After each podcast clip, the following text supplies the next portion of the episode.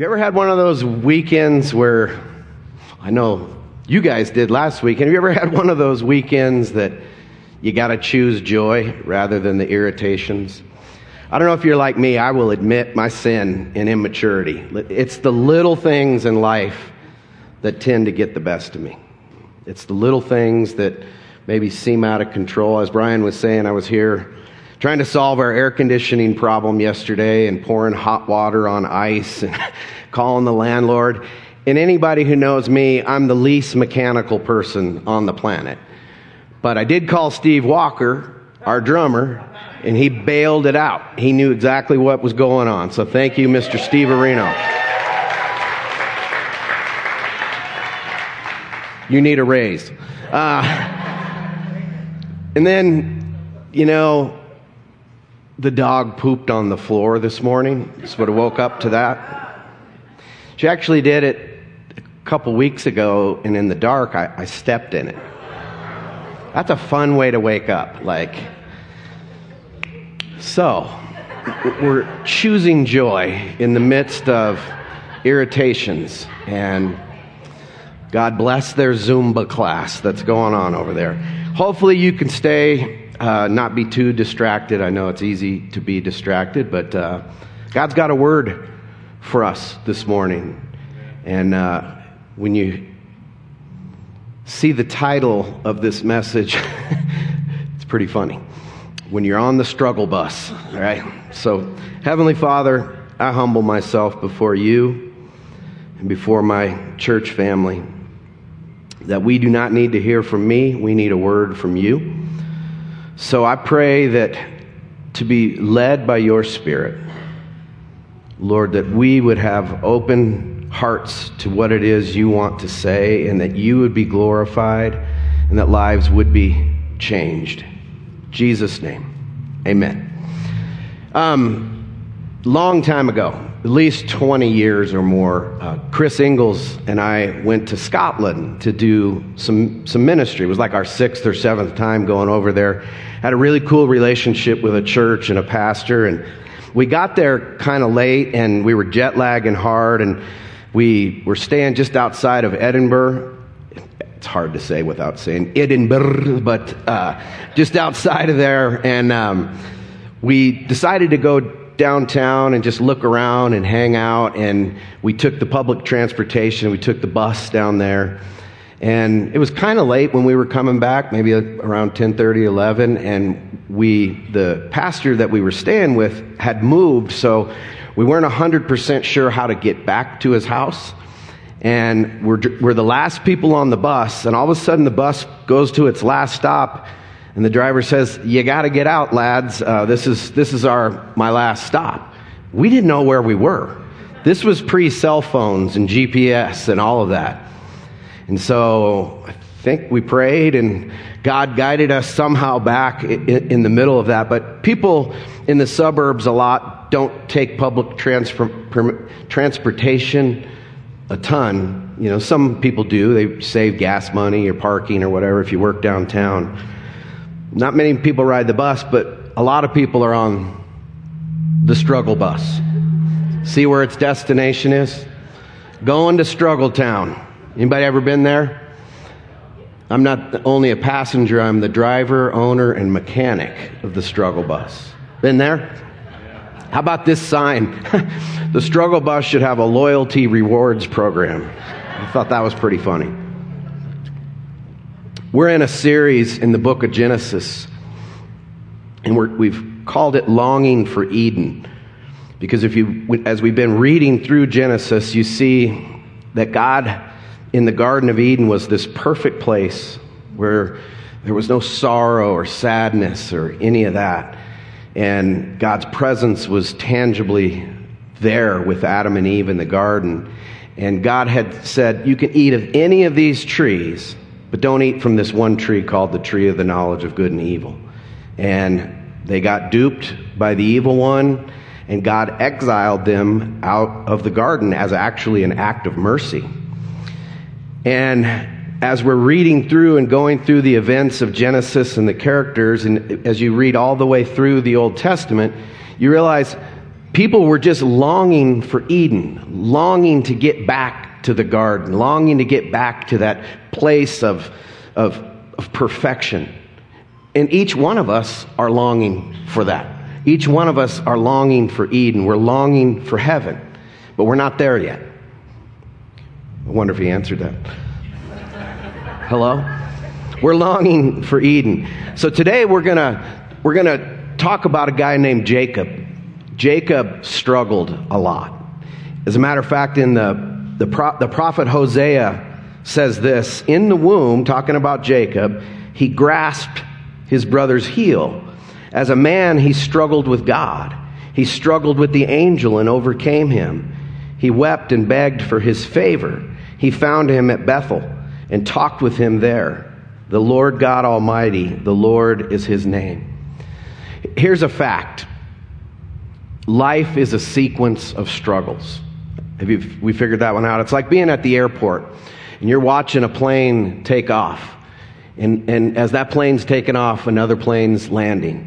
And it's like in life, you see the waving by to a struggle or a problem. Uh-oh, one's landing right behind it. That's just, life is a sequence of struggles. But here's a truth that you can hold on to. God has promised to help us overcome our struggles. God's promised to help us overcome our struggles. Here's what Jesus said to his disciples and thus to us. He says, I've said these things to you, that in me you may have peace. In the world you will have tribulation, but take heart, I've overcome the world. In this life, Scott, you're going to have struggles. Big ones and little ones. Family, we're going to have struggles. But the truth is, Jesus said, I've overcome the world. Look to me. And I love the honesty of Jesus. He didn't say life was going to be a cakewalk. He said, you're going to go through difficulties. And the reason that we often struggle more than we should is because we haven't made room for struggles and problems in our life. We want to just pretend that they're not going to happen. But if you make room in life for difficulties, then you'll be able to deal with them. As I say all the time, this is not heaven. Heaven's the place where there's no struggles or sin or sorrow or sickness. So in Genesis 32, this isn't on your notes or on the screen. I'm just going to read it from my Bible. But it's Jacob wrestling with God. It says, then Jacob was left alone. And a man wrestled with him until daybreak. And that's a strange word to use. Is he wrestled with God or is he wrestling with a man? In the Old Testament, they call them theophanies, where God takes the form of a human, or the angel of the Lord takes the form of a human to relate to the people in the stories. It's called a theophany. When he saw that he had not prevailed against him, he touched the socket of his thigh. So the socket of Jacob's thigh was dislocated while he wrestled with him. Then he said, let me go, for the dawn is breaking. But he said, this is Jacob talking, I will not let you go unless you bless me. So he said to him, what is your name? And he said, Jacob. He said, your name shall no longer be Jacob, but Israel. For you have striven with God and with men and have prevailed. Then Jacob asked him and said, please tell me your name. But he said, why is it that you ask my name? And he blessed him there. So Jacob named the place Peniel, for he said, I have seen God face to face, yet my life has been preserved. Now the sun rose upon him just as he crossed over Peniel, and he was limping on his thigh. Therefore, to this day, the sons of Israel do not eat the sinew of the hip, which is on the socket of the thigh, because he touched the socket of Jacob's thigh and the sinew of the hip. I think we have a lot in common with Jacob. Maybe we haven't had the socket of our thigh dislocated, but life has given us limps, and struggles have given us limps. So I think we have a lot in common with Jacob. And the first one is that we struggle with each other. We struggle with each other, right? Tell me if you can relate to Jacob's struggles or not. Jacob struggled with his brother. Any siblings ever struggle with each other in family? Of course. Jacob and Esau had a tough tough relationship from day one. He struggled with his wives. That's never happened, has it? Like marital strife? Is that marital struggles? And he had more than one wife to make happy and to get along with, so go figure. No one's ever had this problem. He struggled with his in-laws. In-laws become outlaws pretty quick sometimes. And then he struggled with his sons. He struggled with his sons. He struggled with his kids. His kids were troublemakers, man. They did all kinds of stuff, and he struggled there. So most of our struggles in life come from relationships. Relationships would be easy if it wasn't for people, right? It's kind of paradoxical there. So secondly, like Jacob, we struggle within ourselves. We struggle with ourselves. Jacob was very insecure. You can see that as you read through his life and the things that he went through.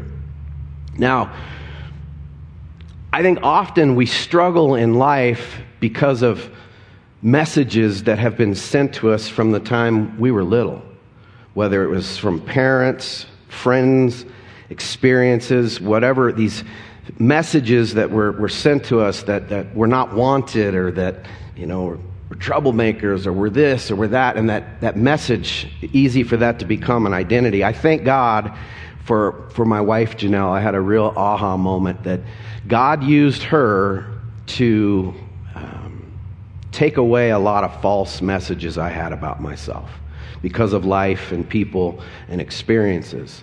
And it's a huge blessing to be married to her in the way God has used her in that. But it's interesting. Jacob's name means deceiver. His mom named him Deceiver. Can you imagine if your sin or failures was your name? Hi, my name's Lazy. Nice to meet you. Hi, my name's Liar. I'd love to get to know you a little. Hi, my name's Greedy. Whatever. I'm selfish. That's basically what's going on here. Every time somebody he'd introduce himself. Hi, my name's Deceiver.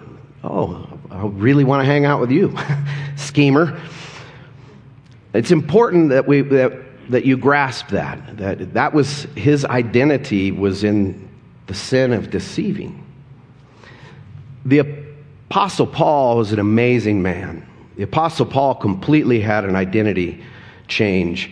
He was a religious terrorist who thought he was doing God a favor by persecuting Christians and killing them off. And we see that in the early church in the book of Acts. And Jesus just came and completely transformed his life. And it's just like Jesus to take someone who's at enmity with him and say, I pick you. You're going to be my mouthpiece. You're going to be the one to spread the gospel to the ends of the earth. And the Apostle Paul in the book of Romans makes some statements that have been kind of tricky for a lot of people to interpret to some degree, but I so can relate to it, and I bet you can too. We struggle inside with fear, we struggle with worry, with sin, and there's a wrestling match within ourselves going on. In Romans 7, he says, I do not understand what I do. For what I want to do, I do not do, but what I hate to do. And if I do what I do not want to do, I agree that the law is good. As it is no longer I myself who do it, but it is sin living in me. For I know that good itself does not dwell in me. That is in my sinful nature. For I have the desire to do what is good, but I cannot carry it out. For I do not do the good I want to do, but the evil I do not want to do. This I keep on doing. You see here a struggle going on here? Now, if I do what I do not want to do, it is no longer I who do it, but it is sin living in me that does it. So I find this law at work. Although I want to do good, evil is right there with me. For in my inner being I delight in God's law, but I see another law at work in me, waging war against the law of my mind and making me a prisoner of the law of sin at work within me. Now, if I just stopped there, that sounds like bad news. But the next two verses, Paul says, "What a wretched man I am. Who will save me from this body of sin?" He says, "Thanks be to God through Christ Jesus our Lord. He has triumphed." That needs to be our posture. Not finding our identity in our failures and within the struggle, but find our identity in the triumph of Jesus Christ over sin, death, and the evil one. That's the good news. Jacob, in his struggle, in his wrestling match with God, got his name changed, his identity changed. He went from being deceiver to Israel, which means righteous or triumphant with God. We need to let Jesus change our identity. And when you put your hope in Jesus and what he's done and in the gospel, he does transform us. He changes us. And we become who we are in Christ. We tend to live out what we find our identity in. We find our identity in our looks or our money or our jobs or successes or successes. We're putting our identity in the wrong things. So let Jesus change us. And then we struggle with God, just like Jacob did. We struggle with God.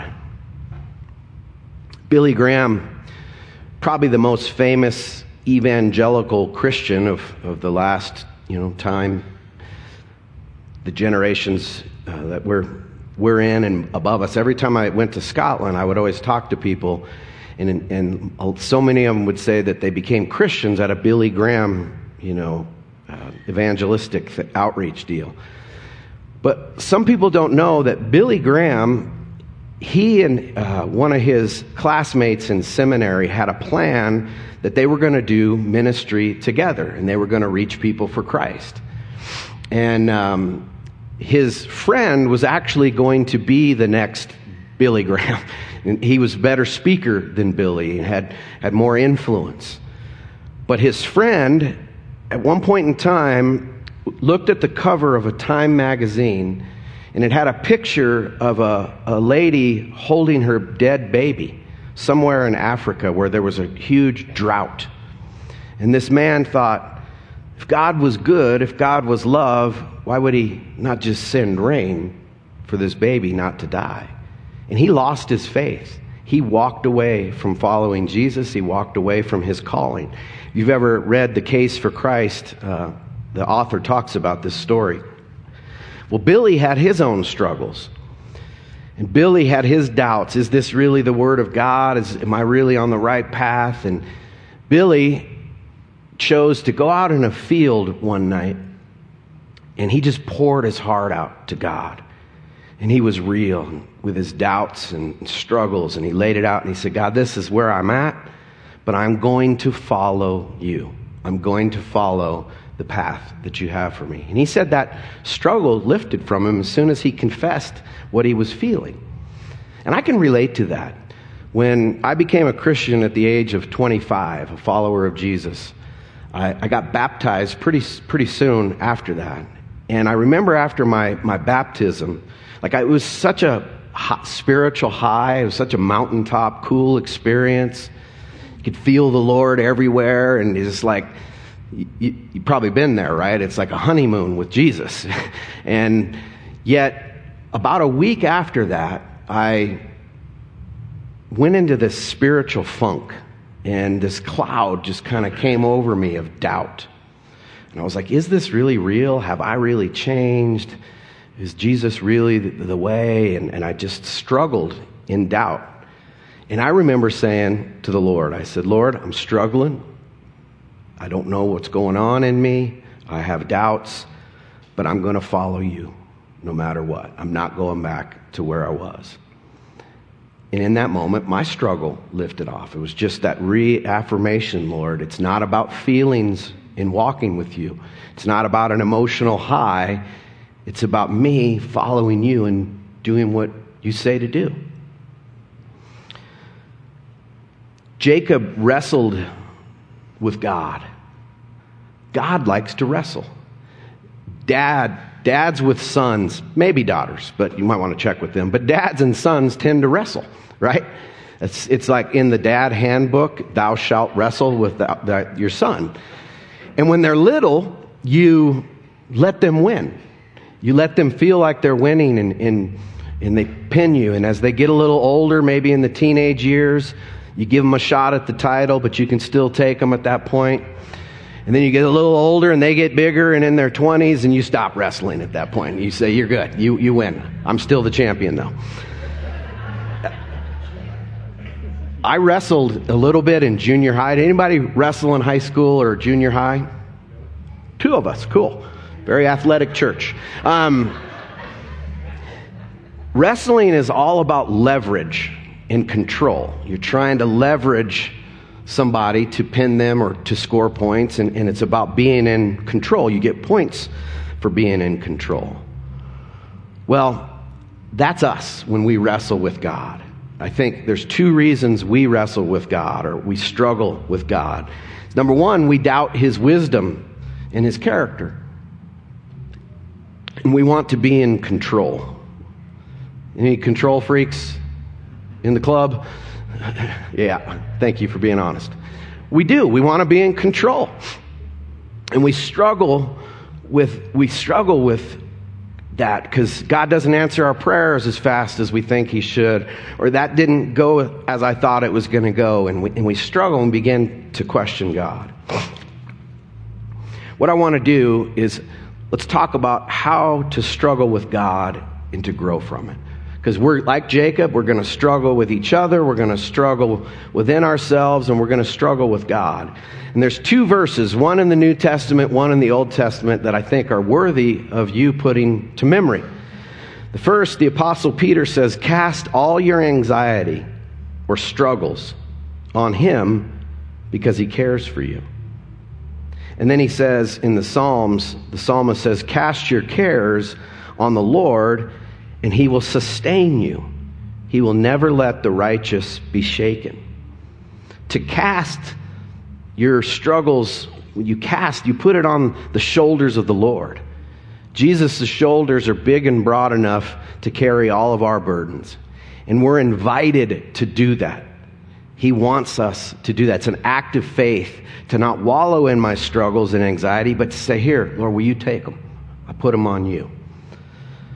So I want to use the acronym CAST, C-A-S-T, for four little application points that we can use in the middle of your struggle. And the first one is confess to God how you're feeling.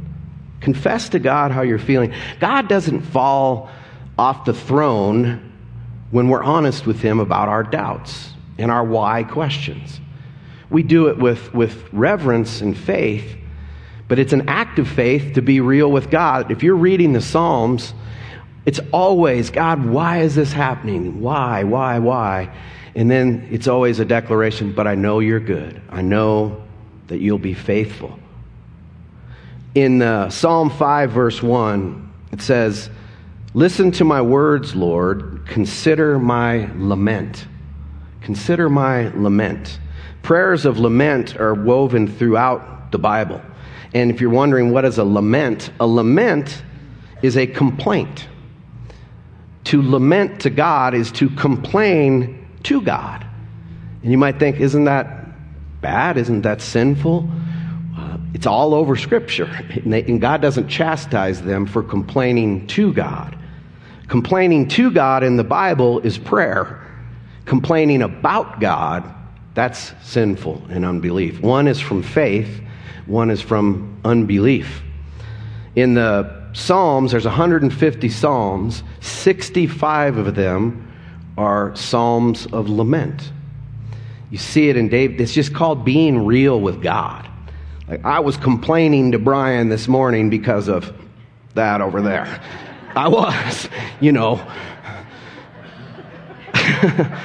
We won't say any names or anything.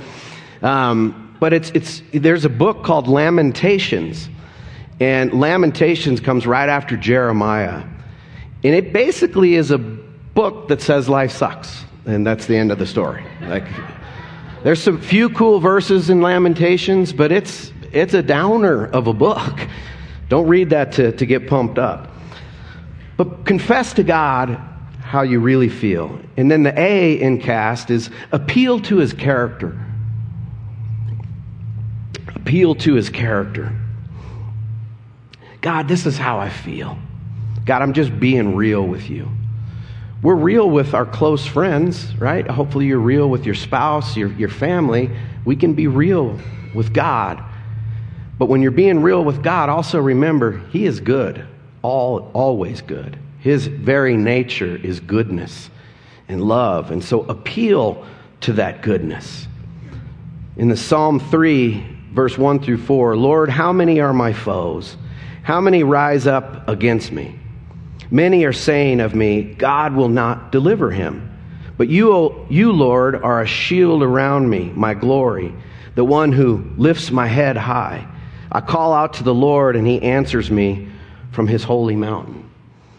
Talks about his struggle, and then appeals to the goodness of God and what he knows about God. The S in cast. Stand on what he has said.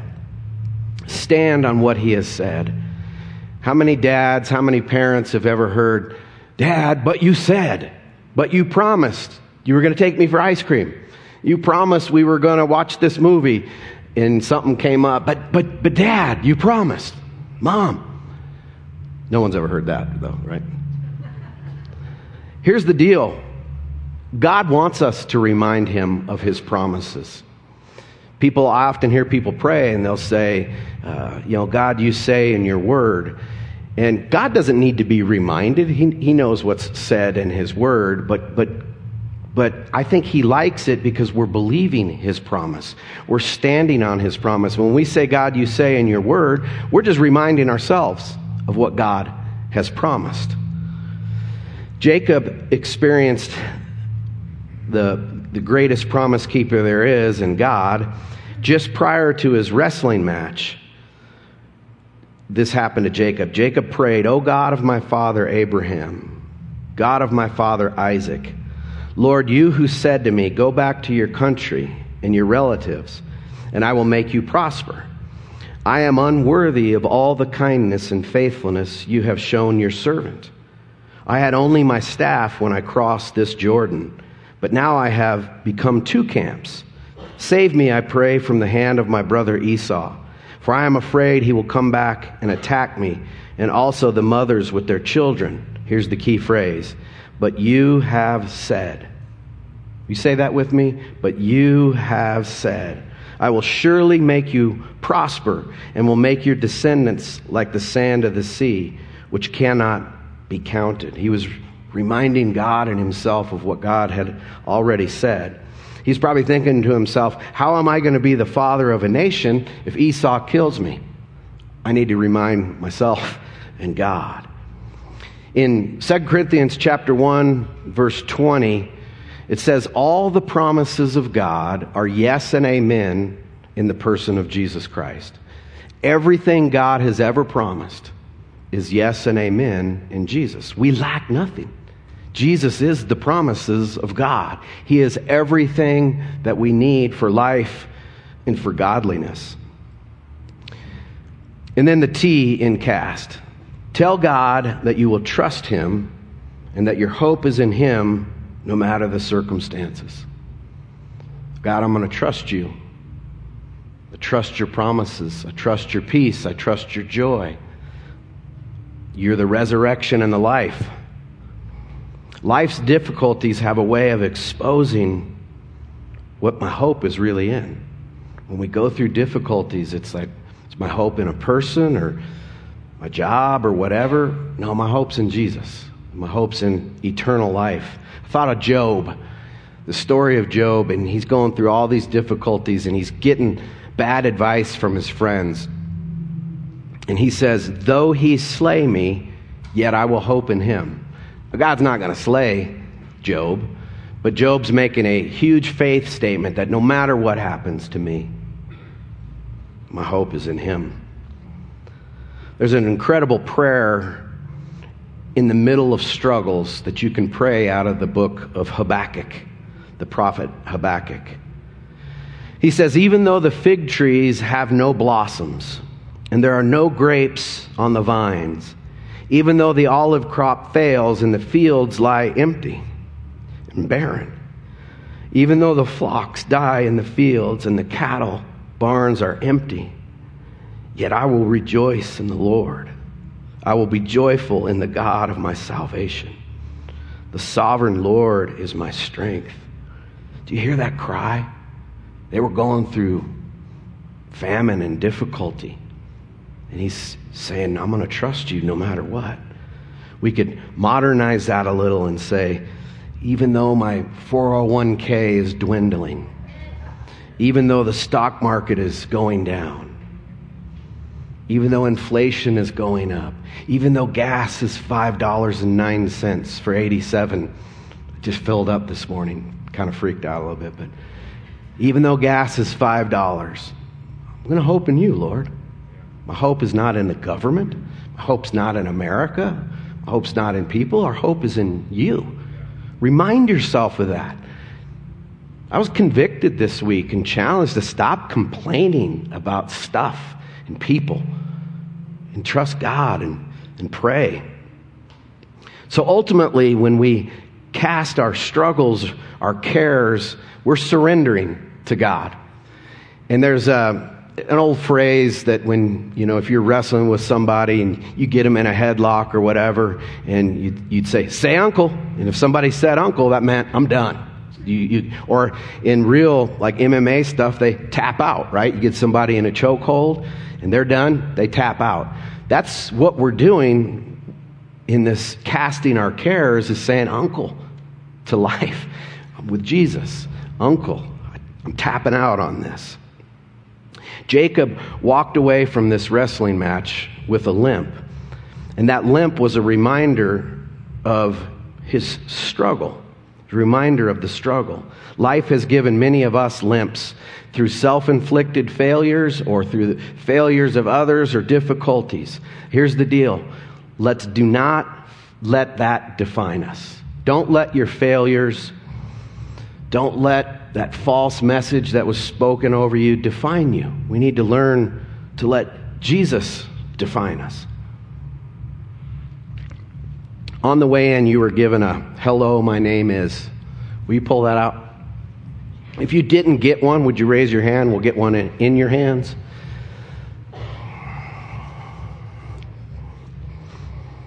And you're not allowed to put in here, hello, my name is no. All right? Okay, one person got that joke. That's funny. Okay. Okay, word. Here's what I want you to do. Let's be serious. Let's take this moment. I think God wants to do something in our hearts. Would you, in very small and maybe the left upper corner, when you hear me say false messages, you might hear inadequate, inconvenience, guilty, failure, shameful. I don't know what your message is. I know what mine is. I want you to write it in small print in the upper left corner. Identify it.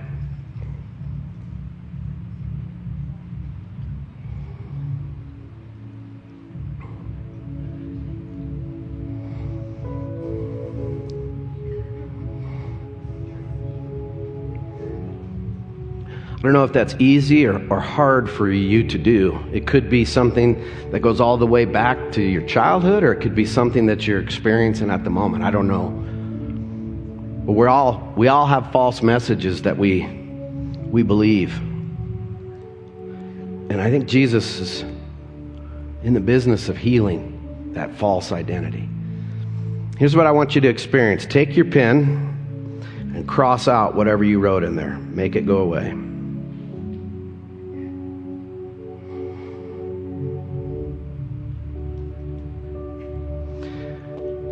And I want you to write and keep who Jesus says you are in him. What is a truth that he says about who you are? Forgiven, not guilty, blameless, loved, called, filled with purpose. Write that down. What something about who you are in Jesus and who he says you are that does away with that false identity and that false message.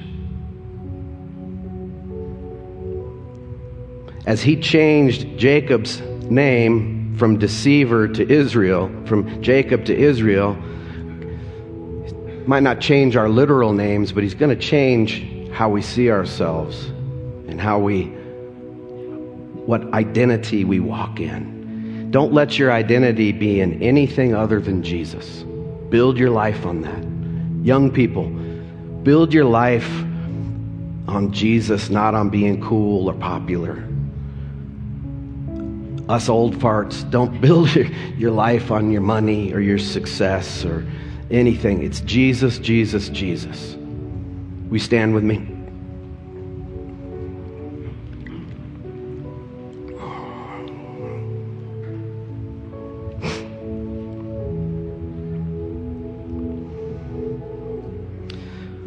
Heavenly Father, as we go from this place today, I pray for my brothers and sisters watching online or in person, Lord, that we would leave refreshed and we would leave encouraged that, Lord, you are transforming us and you've given us everything that we need in Jesus, the security that we long for. The hope that we long for, the purpose that we long for is found in you. And so we trust you today. If there's anybody that's never, made an agreement with Jesus that he is Lord and Savior, because we don't make him Lord and Savior, he already is. If that's never been something you've prayed, just say, Jesus, you are Lord, you are Savior. I want to follow you. He'll meet you right where you're at. Lord, bless with your peace and joy as we leave from here. In Jesus' name, amen.